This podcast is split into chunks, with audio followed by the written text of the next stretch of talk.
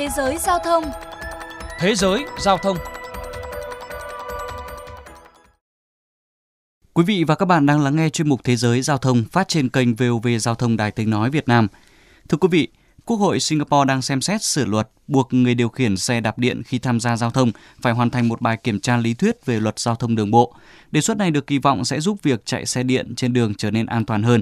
Để tìm hiểu cụ thể, mời quý vị lắng nghe bài viết sau đây.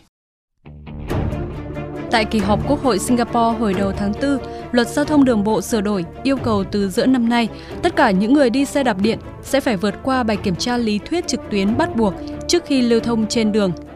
Những thay đổi này nhằm mục đích tăng cường an toàn giao thông đường bộ. Đề xuất này được đưa ra hơn một năm sau khi ý tưởng về một bài kiểm tra bắt buộc lần đầu tiên được Hội đồng Cố vấn Phương tiện Di chuyển chủ động đề xuất vào tháng 9 năm 2019 sau một loạt các vụ tai nạn liên quan đến thiết bị di động và cái chết của một người đi xe đạp khi va chạm với một người đi xe e-scooter tốc độ cao và không tuân thủ luật giao thông.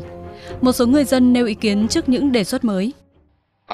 Tôi ủng hộ vì các bạn đều biết rằng nếu một người không có ý thức chịu trách nhiệm, không có kiến thức thì rất có thể sẽ gây ra những thảm kịch đáng tiếc. Tôi nghĩ đề xuất này rất tốt vì xe điện rất nguy hiểm nếu không được kiểm soát chặt chẽ. Loại phương tiện này khá thuận tiện, thế nhưng nó cũng có thể trở nên bất tiện đối với những người đi bộ trên đường. Theo Bộ Nội vụ Singapore, nội dung bài kiểm tra lý thuyết gồm đường đi và an toàn giao thông đường bộ để đảm bảo người điều khiển phương tiện nhận thức được các quy tắc di chuyển, quy tắc ứng xử chung và hành vi đi xe an toàn.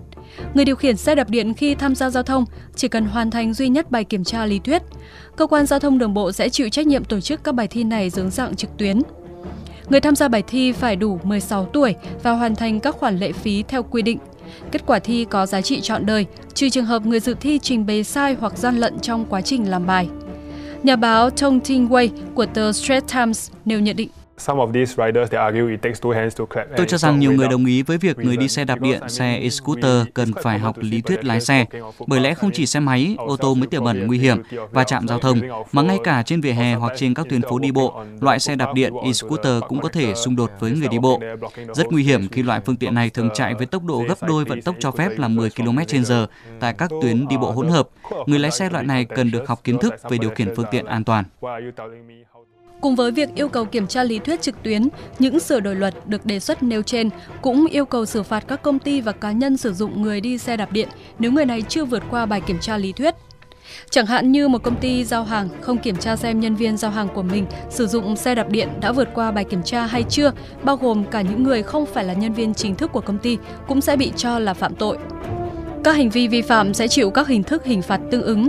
Cụ thể, người vi phạm lần đầu có thể bị phạt tù đến 6 tháng hoặc bị phạt hành chính tối đa là 2.000 đô la Singapore, tương đương với khoảng 34 triệu đồng Việt Nam, hoặc cả hai.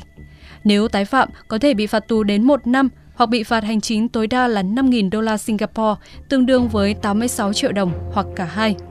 Dự kiến, việc thực hiện kiểm tra lý thuyết sẽ chính thức được tổ chức vào giữa năm nay, trong khi một cuốn sổ tay, các bài kiểm tra sẽ được phát hành vào tháng 4. Được biết, yêu cầu học lý thuyết với xe đạp điện đã được không ít quốc gia trên thế giới áp dụng, trong đó có Ấn Độ. Từ năm 2018, Bộ Giao thông Ấn Độ đã thay đổi quy định quản lý phương tiện cơ giới, trong đó những người trong nhóm tuổi từ 16 tới 18 bắt buộc phải thi lấy bằng lái.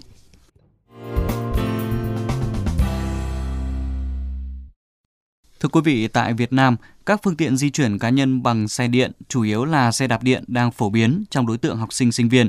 Tuy nhiên, nhóm đối tượng này là những người chưa có nhiều kỹ năng trong việc điều khiển phương tiện cũng như kinh nghiệm tham gia giao thông, do đó ý thức chấp hành luật giao thông cũng chưa tốt. Thủ tướng Chính phủ đã phê duyệt chiến lược quốc gia bảo đảm trật tự an toàn giao thông đường bộ giai đoạn 2021-2030 và tầm nhìn đến năm 2045. Trong nhóm giải pháp về người điều khiển phương tiện có nêu Tới đây, người đi xe đạp điện, xe gắn máy có động cơ dưới 50 phân khối phải thi giấy phép lái xe. Nhiều ý kiến cho rằng đây là việc rất cần thiết nên sớm thực hiện. Đây được coi là bước tiến lớn trong việc thay đổi ý thức người tham gia giao thông, đặc biệt là các em học sinh, đồng thời giúp làm giảm nguy cơ xảy ra các vụ tai nạn đáng tiếc từ loại hình phương tiện này. Đến đây chuyên mục Thế giới giao thông xin được khép lại. Cảm ơn quý vị đã dành thời gian lắng nghe.